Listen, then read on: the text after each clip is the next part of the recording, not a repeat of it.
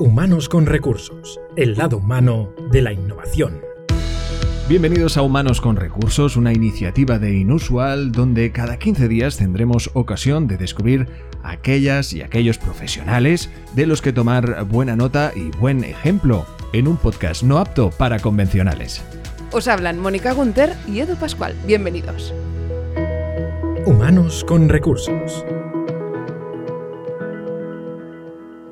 Abrimos el espacio de la entrevista y es que nuestra invitada de hoy es ah, actualmente coordinadora del Departamento de Recursos Humanos de AMB, que es la Administración Pública del Área Metropolitana de Barcelona, una de las áreas más pobladas de Europa, formada por 36 municipios, nada más y nada menos.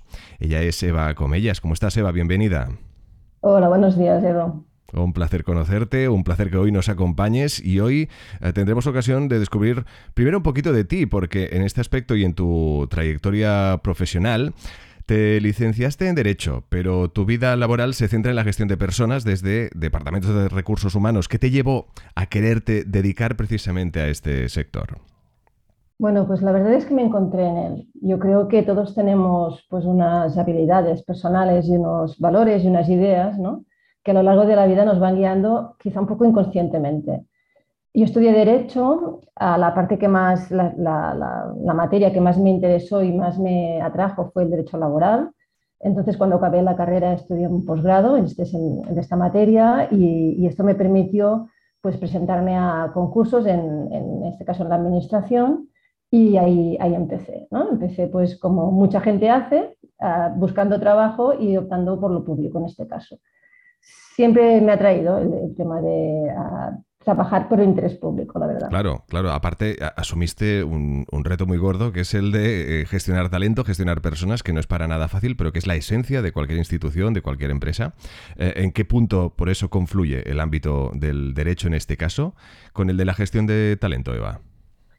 Pues uh, coincide en dos partes. ¿no? La primera porque en la administración pública cualquier ah, tipo de gestión de cualquier ah, cosa, sean personas, sean el dinero, sea las políticas, sea la contratación, sea lo que sea, se rige por el derecho.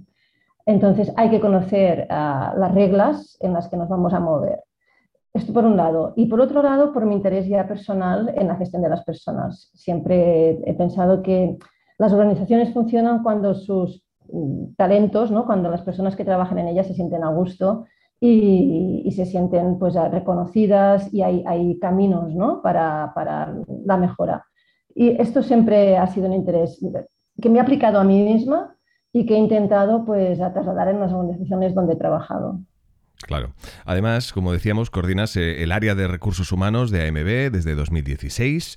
Eh, en AMB es una institución quizá poco conocida para la importancia que tiene, eh, ya que garantiza pues, una serie de servicios básicos para los más de 3 millones de habitantes que viven en la demarcación de Barcelona, como son pues, el servicio de agua potable, algunas infraestructuras, el tratamiento de residuos o el transporte público, entre otros. Estos son datos que creemos importantes a nivel de información para que ahora mismo nos escuchen, para que entiendan de la relevancia del, del cargo y evidentemente de las responsabilidades de nuestra invitada de hoy.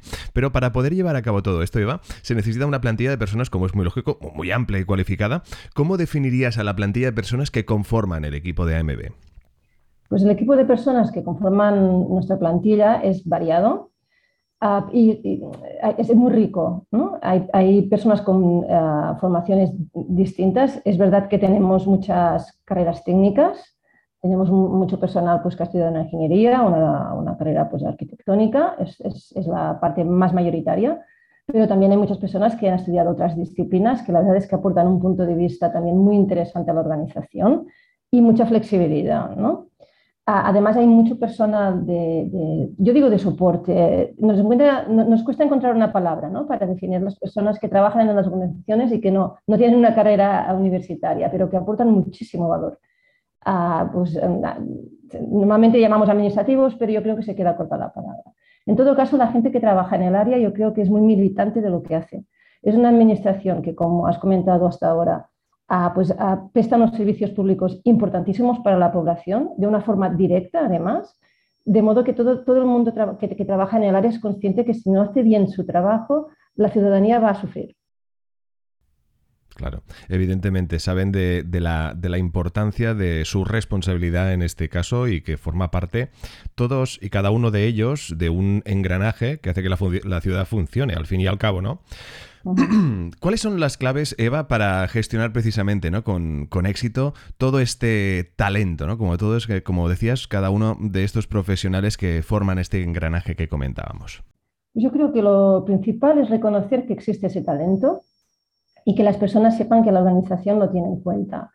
yo creo que lo, más importante para cualquier organización, eh, y, es muy especialmente también para el área, evidentemente, es reconocer el talento.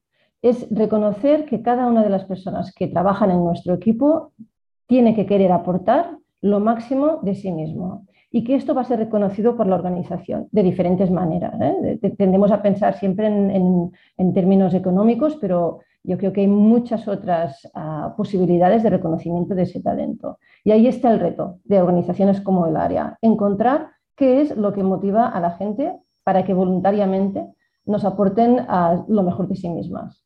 Se habla mucho del eh, liderazgo situacional, es decir, eh, aplicar diferentes técnicas de gestión de personas según las características particulares de las personas que gestionamos.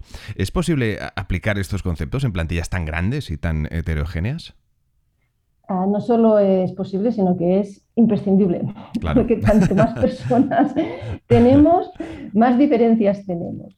Así, es posible. Es verdad que no es fácil, no es fácil, porque hay que romper mm, muchos estándares, ¿no? muchos tabús y muchas reglas para, establecer otras.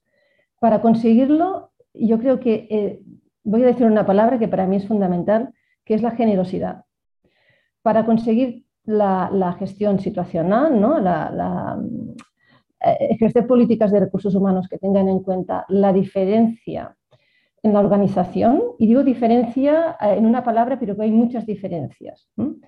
Es importantísimo que tanto los líderes como los, las personas que tienen el poder, ¿no? que pueden realmente decidir hacia dónde va la organización, y los compañeros y compañeras, los empleados, sean generosos, para entender que existe la diferencia, que hay que tratar diferente la diferencia, que no todos somos iguales y que incluso siendo todos diferentes, nosotros mismos vivimos momentos a lo largo de nuestra vida que nos van a hacer reaccionar de forma diferente ante situaciones cambiantes. Y esto pasa, pasa por la generosidad de entender y de comprender esa diferencia. Evidentemente, ¿no? Ese carácter eh, humano que caracteriza también todos estos detalles que comentas. Ah, hay quien cree, Eva, por eso que los trabajadores de la administración pública, los funcionarios, por el simple hecho de serlo, ya tienen unas eh, condiciones laborales aventajadas respecto a trabajadores de, de otras empresas y que por tanto tienen poca cabida las políticas de gestión de personas o de gestión de talento. ¿Qué opinas sobre esto?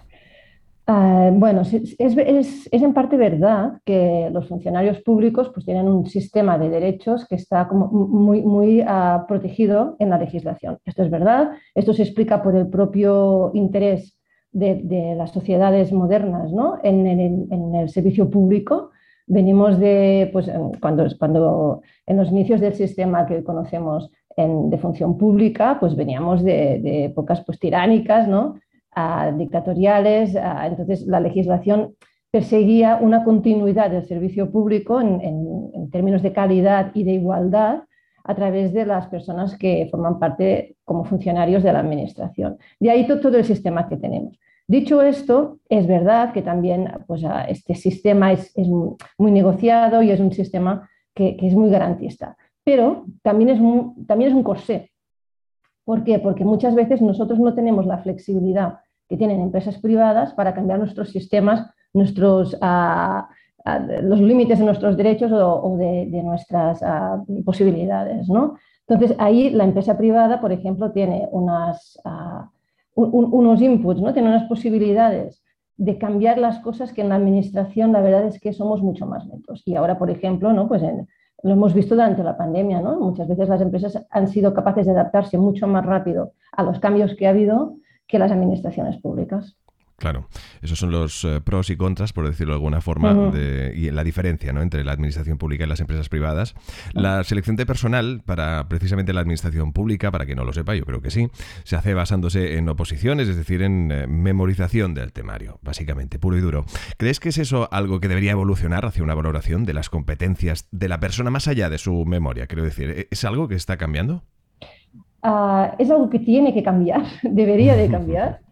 Ah, pero es ciertamente muy es, difícil. ¿Por qué? Porque el, sistema, que está muy sentado en unas estructuras que también son los poderes del Estado famosos, ¿eh?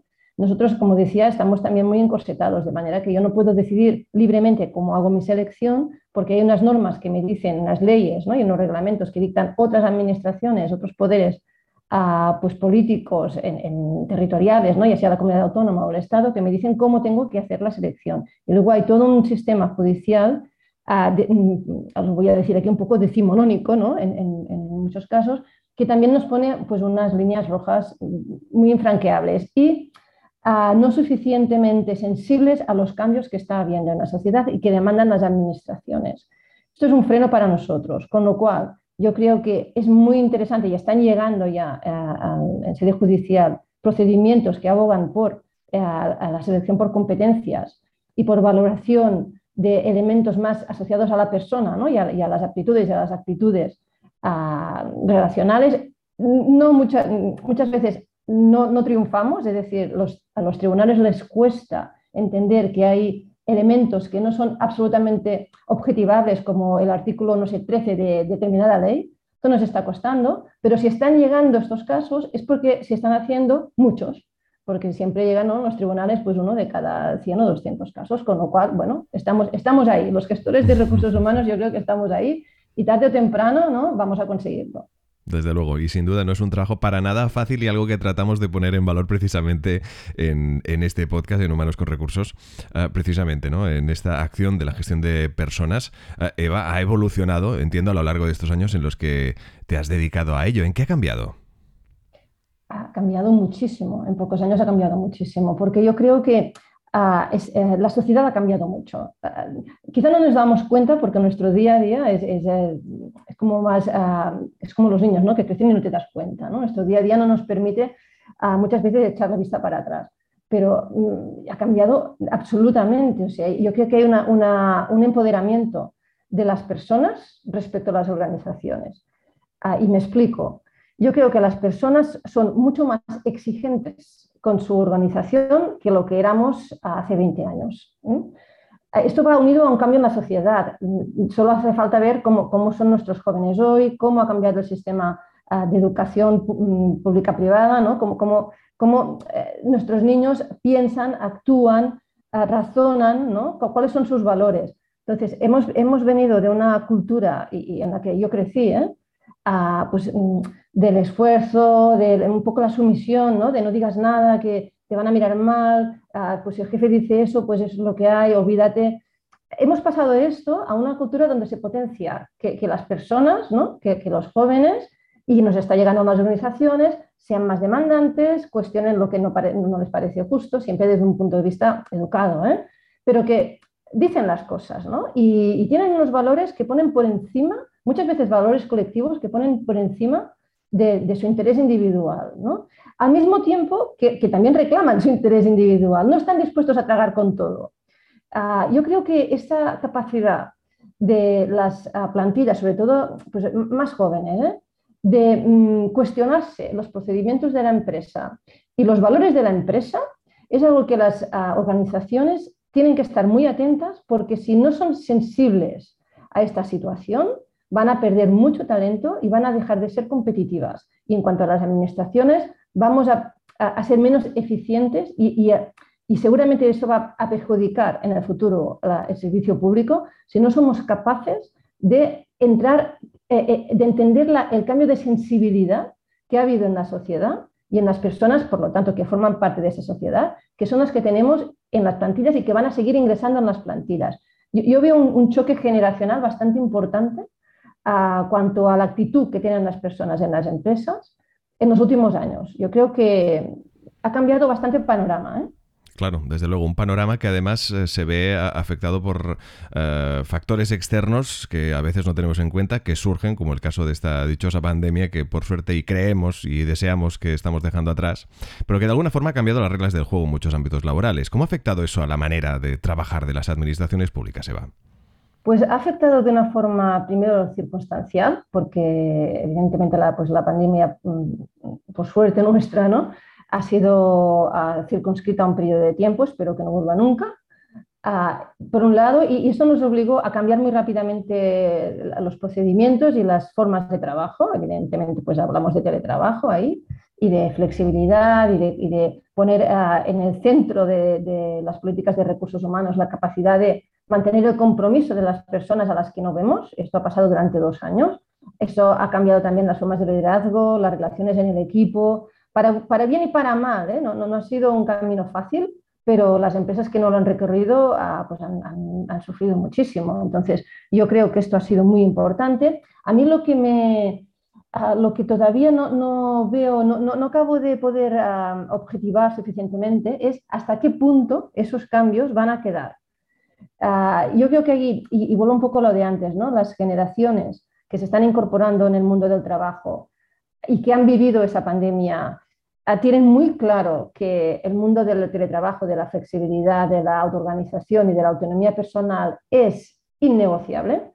A quien pueda escoger va a poner esos elementos encima de la mesa antes que otros, la conciliación, todos esos valores a los que otras generaciones hemos estado más dispuestos a renunciar o ni tan, ni tan siquiera nos lo planteábamos. ¿no?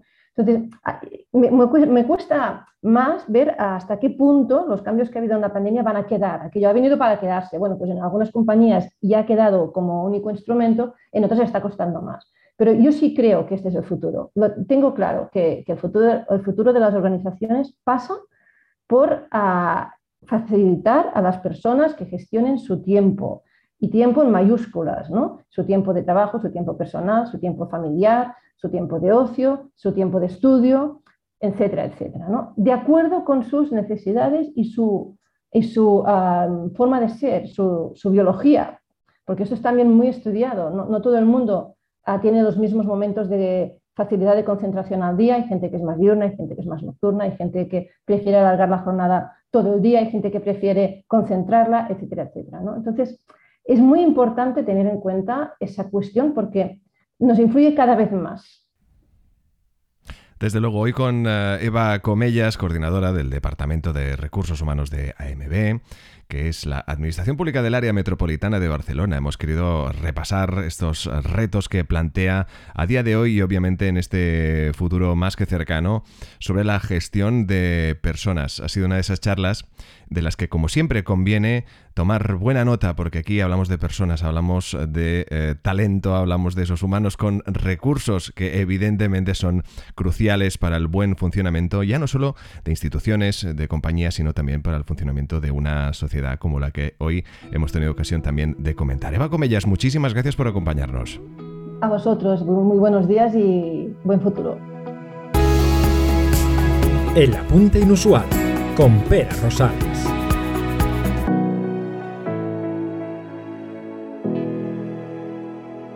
La verdad es que resulta muy gratificante escuchar a personas como Eva Comellas eh, completamente convencida del valor de utilizar la organización como plataforma de crecimiento para las personas que trabajan en ella y no solo utilizar a las personas eh, como si fueran recursos, por otro lado, ¿no?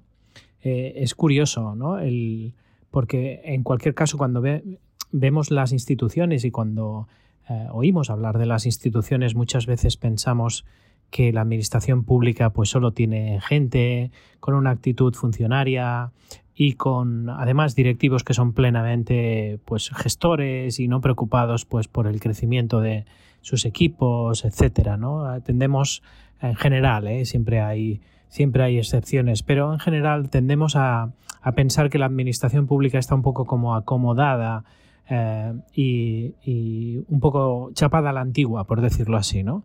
Eh, estoy encantado de poder escuchar en este episodio de Humanos con Recursos, pues que Eva Comellas mm, absolutamente es una persona completamente inusual ¿no? en este aspecto, como mínimo respecto a esta idea que comentaba, eh, y nos demuestra que efectivamente le preocupa eh, pues que los equipos eh, puedan encontrar un espacio donde crecer y le preocupa que la organización sea capaz de canalizar el talento de cada uno, ¿no? Y, y podría ser perfectamente la preocupación de cualquier startup y podría ser perfectamente la preocupación de cualquier empresa, no importa su, su, tamaño, ¿no?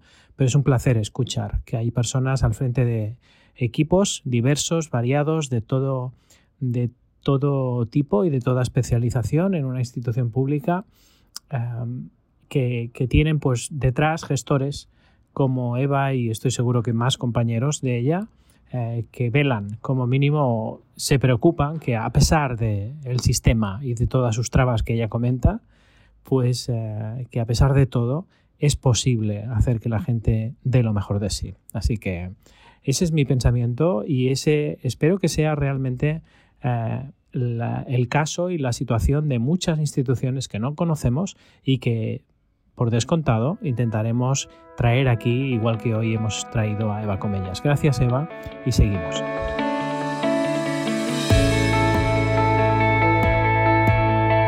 El recurso inusual.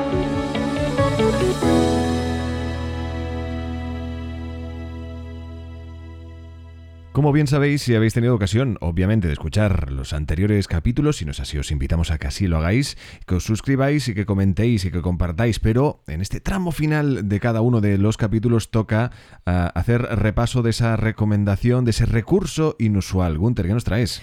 Pues mira, ya sabes que ahora, bueno, con todo esto de los podcasts, el auge de los podcasts, claro. el tema de hablar... Uh, pues es algo a lo que tenemos que enfrentarnos muchas personas. Desde luego. Las que nos dedicamos a ello, pero también las que no. Exacto. Con lo cual va bien tener algunos trucos, algunas guías, ¿no? Uh, sobre cómo hablar de forma correcta para que la gente quiera escucharnos. Ah, y mira, el otro día me topé con una, una charla TED eh, que vi por internet de un conferenciante que se llama Julian Treasure, que es alguien que mm, se dedica a hacer eh, divulgación sobre hablar en público, sobre cómo escuchar y sobre el sonido.